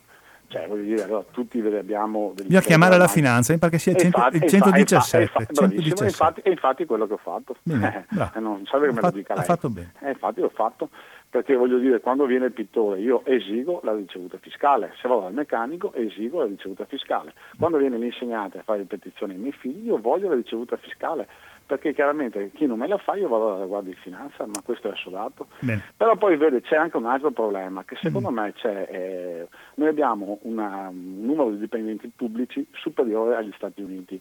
Mm. Negli Stati Uniti ci sono 300 milioni di abitanti, hanno 3 milioni di dipendenti pubblici, noi abbiamo 60 milioni di, di, mm. di abitanti e ne abbiamo praticamente 4 eh, milioni e mezzo. No, 3 milioni e mezzo. Sì, 3 milioni e mezzo, e comunque mm. sicuramente in percentuale molto più alta rispetto agli Stati Uniti. Della Francia, della Germania, della Gran Bretagna, sì, dell'Olanda, secondo lei è più alta? Guardi, per esempio, mm. se, lei, se, lei, guarda per esempio mm. i nostri competitors, eh, le fa un altro dato, sì. in Italia esistono eh, eh, 5 milioni di pensioni di invalidità. Eh, stia, stia, 60... stia, stia sulla, sulla per, sul personale della sì. pubblica amministrazione. Sì, sì, no, ma le sto dando non credo che, non credo quali... che sia. No, no, no, no ma guardi che la percentuale noi in eh. Italia è sicuramente quella più elevata. No. Assolutamente sì, Vabbè, eh, dati, eh, come facciamo per accertare eh, se io, dico il eh, vero guardi, io? Lei. Basta, basta la prossima volta su... chiama, lei mi dà la sua fonte, io le do la mia. Ma io le sto dando la fonte di, le, qual, è? la mia fonte qual, è? qual è? Qual è? Eh, le ho detto che noi abbiamo 3 milioni e, me- 4, 3 milioni e mezzo di dipendenti pubblici con sì. 60 milioni di abitanti. Sì. La Germania ne ha 1 milione e 800 no, mila. Signore, no, no signore, eh, allora guarda, vada a documentarsi. Appunto. Ah, la prossima volta, se lei vuole, mi telefona, se non può, la, mi faccio vivo io e le dimostrerò sulla base dei dati di Eurostat, che è l'Istat europeo, che quello che le dice non è esatto. Eh, vabbè, io ho questi dati qua. Eh questo dato che verificheremo. Io, lei guardi, io ho dei dati diversi, questi sono i dati che ho io. Va bene. E la sua eh, fonte, mi scusi, altro, altro... L'istituto, l'istituto, che lei ha, ha, consultato, come si chiama? Ma l'istituto è, di... allora, beh, naturalmente su Eurostat è chiaro. Eurostat, perfetto. Allora tutti esatto. e due andiamo su Eurostat. Esatto. Settimana la prima settimana che torno ci vuole esatto, un po' di esatto, tempo, esatto, eh, io controllo e lei controlla e vedrà perfetto, che non ha ragione. Perfetto, proprio perfetto. ci confronteremo. Benissimo. Poi, Poi in Italia abbiamo eh, 5 milioni di pensioni di invalidità mm. su 60 milioni di abitanti, in mm. Germania ne hanno un milione su 80 milioni di abitanti. Mm. Allora anche qua logicamente eh, mm, dire, mm. o noi siamo un popolo eh, certo. chiaramente di minorati o quando ci sono delle evidenti differenze qualcuno fa il turbo. Bene. Esatto. Poi? Poi un'altra cosa, mm. è la, che è una cosa molto molto importante, e adesso mi ha fatto perdere anche naturalmente il, il il dato sì, perché non ce l'ho sotto mano ma ce mm. l'ho stampato sulla mente sì. e, ehm, non mi ricordo più e glielo dirò la prossima volta che ci sentiamo. Benissimo. Se vuole ho recuperato su internet Eurostat che dice in Italia la percentuale di dipendenti pubblici sull'età degli occupati era nel 2016 del 14% contro una media UE del 16%. Così certifica l'Eurostat, l'Ufficio Statistico dell'Unione Europea, e sembra che l'Italia abbia una delle percentuali più basse a livello europeo. Questo lo dice, l'ho trovato su internet, sul telefonino, sa. Mm-hmm. La percentuale di dipendenti pubblici in Europa fra il 2000 e il 2016 ha oscillato fra il 15 e il 17%. Ecco, e quale è caduta? Quindi noi saremo al 14, eh, superiori all'Olanda, 13, Lussemburgo 12 e Germania 10. Però invece in realtà la Svezia al 29, Danimarca 28, Finlandia 25, Estonia 23, Lituania, Francia e Ungheria tutte al 22, Spagna, Portogallo e Irlanda al 15%. Questo leggo così. Vabbè, mi, mi documenterò. Poi Euro, mi raccomando, Eurostat. Eurostat.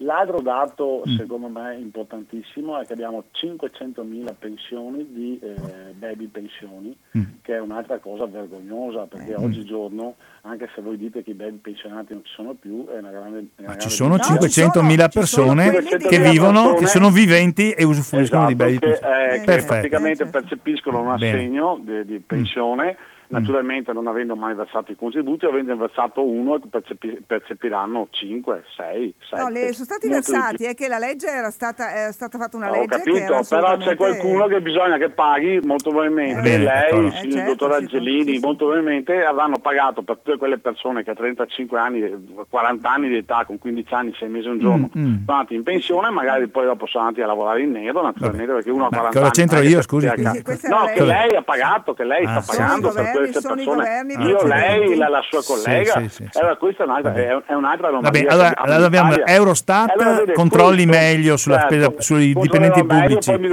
Eh, controlli allora, meglio. Noi controlliamo bene cose, sulla questione delle pensioni di invalidità. e poi dopo noi abbiamo la grande palla al piede del sud, e eh, del sud lì non c'è stato perché lì, certo. eh, lì chiaramente basta che guardiamo anche i filmati, loro girano senza mm-hmm. casco, per loro non esiste lo scontrino fiscale, per loro comunque sia non presentano i bilanci, la regione Calabria non presenta bilanci della sanità, uh, cioè mm. tutte queste cose qua, una siringa in Calabria costa 5 euro. e poi... quindi lei sarebbe per il trasferimento delle funzioni no, dello Stato per, a quelle regioni? per il trasferimento che ogni, ah. ogni regione deve comunque eh, sì. mantenersi e, eh. deve, eh, e, deve, avere una piccola parte di solidarietà per le regioni eh. che sono più in eh. difficoltà, però chi spreca deve pagare, non devono pagare gli altri. Se io a casa mia spreco, butto via da mangiare, mm. poi non vengo a casa sua a domandare il piatto di minestra, capisce? Lei giustamente mi dice, sì, ascolta, ti do un pezzo di pane, però la prossima volta no, no, ma, via Perfetto, d'accordo, Beh, solo capisce? che la proposta che sta viaggiando allora, guardi, è quella del trasferimento alle regioni, non è L'autonomia c'è eh. già, perché basta guardiamo anche la prova Invalsi che c'è stata, no? eh. che hanno fatto questa, eh. questa indagine, la prova Invalsi sì. che hanno fatto sugli eh. studenti del sud. No? E lì si vede che hanno i voti più alti perché no, no, bu- bugia, bugia, hanno fatto, hanno bugia. lei sta dicendo qua, anche qua lei parla per sentito dire. Lei non deve, ma cosa, io, io, non mi permetto di dire che lei dice una bugia. Io, io, eh, io se lei mi dice che se mi, dice, se mi dimostra che è una bugia, io accetto. Allora, no, ma è su tutti i giornali di questi giorni. Sarà su tutti i giornali, ma i voti più alti, caro signore, si riferiscono a quelli che vanno a fare la maturità. Al sud in particolare in Sicilia e in Sardegna, c'è la percentuale più alta di persone che alla maturità non ci arrivano, ma no perché eh, non vengono bocciati dalla quarta alla quinta, ma perché abbandonano la scuola. Quindi quello che lei sta dicendo non è vero, nel senso che lei vuole farci credere che eh, valutati dai loro insegnanti prendono tutti 100, valutati dall'invalsi prendono poco. Non è vero, è verissimo che prendono poco, ma non è vero che valutati dagli insegnanti prendano 100 perché la percentuale più alta di abbandoni, di bocciature, di abbandoni scolastici è al sud. E quindi se per lei una scuola è, è certa ed è giusta quando boccia, la scuola del sud è la più giusta di questo mondo. Manda via quelli che non sanno. Apre. Dopodiché c'è un rapporto evidente tra condizioni, famiglie. Quindi non è quello che lei dice. Tutto qua. Ah, pare che non c'è più in linea il signore. No, no, ci sono ancora, la stavo ascoltando. Ah, benissimo, perfetto. Allora, mi dica io, lei, replichi lei se vuole. Io sono ho altre informazioni, però molto probabilmente avrò letto male. Ascolti, ma che la percentuale più alta degli abbandoni sì, scolastici, la cosiddetta mortalità scolastica, cioè persone che sono in età scolastica e che non frequentano più la scuola sia al sud, in particolare nelle città, a Napoli, a Palermo, a Cagliari. Questo mm, non mi pare di... Non è che io lo so Poi, perché sono un genio, lo so perché mi informo minimamente. Sì, cosa dice? Eh, nella eh. scuola ci sono più o meno alunni rispetto a una volta, rispetto a 5-6 anni fa, 4? Meno, 6, meno, meno, meno, E come mai vengono eh, regolarizzati altri 70.000 insegnanti? No, mancano. Come mai? No, no, no, no, intanto non vengono regolarizzati. Non vengono regolarizzati, sono stati messi in ruolo persone che occupano dei posti. Cioè, veri- è, è, vero l'inverso. Meno, ci sono meno alunni e abbiamo più insegnanti. No, sono stati no, messi nei ruoli. Ma cosa sta... Ma non sono aumentati gli... No. Allora, secondo lei, aspetti un momento, secondo lei sono aumentati gli insegnanti, è così? No, non è così. Si informi sono stati immessi nei ruoli degli insegnanti precari, ma il numero degli Che insegnanti lavoravano che lavoravano comunque, solo che invece di essere di ruolo, di avere un po' di progressione economica, venivano Ah, assunti ho e licenziati e, tutti e gli abbiamo anni. gli stessi insegnanti pur avendo meno alunni. No, No, ma c'è, no, un, c'è no, un no, giro no. di Ma, aspetta, ma scusi un momento, ma no, no, ma lei No, come fa a dire che ci sono più insegnanti? Ma no, no, mi sta- ma no, lei ha sentito, ma lei non no, ha sentito che sono aumentati gli insegnanti. insegnanti? Non ci sono Eh, più insomma, insegnanti, dai, non ci sono. più insegnanti, neanche per sogno, non ci sono. Eh, eh, sono stati, Eh, non c'erano. anche questo lei non ci pensava. sono Eh, stati insomma, i concorsi, non ci sono stati i concorsi, non ci sono state le missioni ruolo, l'età media degli insegnanti è molto alta. Quindi c'è- il numero dei pensionamenti è, è- è E progressivamente. infatti vedo che cioè, voglio dire, cioè, c'è una corsa ehm, appunto a tutti quanti a, voglio dire, a fare l'insegnante perché è un lavoro chiaramente... Mm. Va bene, ho capito, ma non, non faccia questo, come non fanno gli studenti, non caro signore, non che quando chi non sa una roba gli parla di un'altra. Lei ha detto qualche secondo fa come mai ci sono più insegnanti e le abbiamo detto, Non dopo sono. può anche non crederci, si informi e veda, non ci sono più insegnanti, sono stati stabilizzati, Cioè, resi attenti. tanti che secondo me non dovevano essere stabilizzati. Va bene, non servono. importa, questo è un altro discorso che fa lei. Questo è un altro discorso che fa lei. Lei è- c'è- Vabbè, una ma lei quando, quando- quando vuole. Ma senta una cosa, ma lei quando discute col suo padrone di casa, ma lei quando discute col suo padrone di casa, prima che dice che piove in casa, se padrone che dice va che non piove, che dice che è a fogna rotta, allora prima vedremo se che piove in casa. Allora lei ha detto che ci sono più insegnanti e meno studenti, non è vero, vada a vedere poi se, eh, come so, Eurostat fino a un minuto farò- fa era sicuro, la, la Rizzetto le ha letto bene, Eurostat. Farò il compitino in casa. No, non bene. faccia nessun compitino, ma non faccia neanche il primo com- della classe che No, ma forse siamo metà e metà. fa- faccio il compitino in casa come faceva No, alunni, no, professore, Eh, faccia, non stia a fare nessun compitino, ma non faccia neanche il primo della classe, ok? No, eh, ci mancherebbe Bravo, altro. faccia il normale, come che altro. tutti. Mai, mai mi permetterei davanti. Ma lei, neanche per professore. so- ma no, no, no, no, non si preoccupi, perché io tra l'altro non sono mai stato il primo della classe, la Rizzetto era bravissima a Eh. scuola, mi sono stanca a bocciare in prima al liceo, va Eh, bene vabbè, così? ma ogni tanto serve la Ecco, bravo, in ogni modo non faccia il primo della classe perché dice delle cose che non sono fondate. E gliele abbiamo dimostrato. Poi, eh, tutto qua, basta. Siccome lei ne dice sempre tre o quattro, dopo quando uno le dimostra che la prima non è vero, viene fuori la seconda. Allora, sempre da statistiche, gli alunni dal 2018-2019 sono circa 8 milioni e 600 mila. Gli organico degli insegnanti sono 700 mila insegnanti di ruolo e 80 mila supplenti. Allora, evidentemente, visto che quest'anno andranno in pensione degli altri docenti, tra quota 100 e quota quello che è, ecco, allora è evidente che questi 80 mila eh, eh, in- eh, supplenti eh, fanno un lavoro che altri insegnanti non, non ci sono per farli, quindi a un certo momento la stabilizzazione di quelli che hanno 36 eh, mesi di servizio o di quelli che hanno dei titoli e comunque è, è un discorso che eh, si sta portando avanti con dei concorsi e quindi ci sono di fatto, insomma, sono praticamente organici 2018-2019 attivati oltre 800 mila posti, quindi 800 però i docenti di ruolo sono di meno, quindi questo è il discorso Ah, e quest'anno capito. andranno in pensione degli altri insegnanti perché lo Oh. so, perché vanno in pensione Senta, presto. le faccio una domanda, non so che lavoro lei faccia, quello che che vuole. Mettiamo, mettiamo che lei lavori in un'azienda chimica, va bene? Mettiamo che lei lavori alla Vidal di Marghera che non esiste più da qualche Eh, puoi secolo, va bene? Ecco, perfetto. Allora, mettiamo che 10, 5 impiegati e 5 operai della Vidal vada in pensione, giusto? Benissimo. Il primo anno, siccome la produzione della Vidal è rimasta la stessa o addirittura è un po' aumentata, hanno chiamato in prova precari, supplenti, 10 persone. Se dopo tre anni queste 10 persone vengono stabilizzate, lei dice che ci sono 10 persone in più o abbiamo semplicemente rimpiazzato quelli che sono andati via?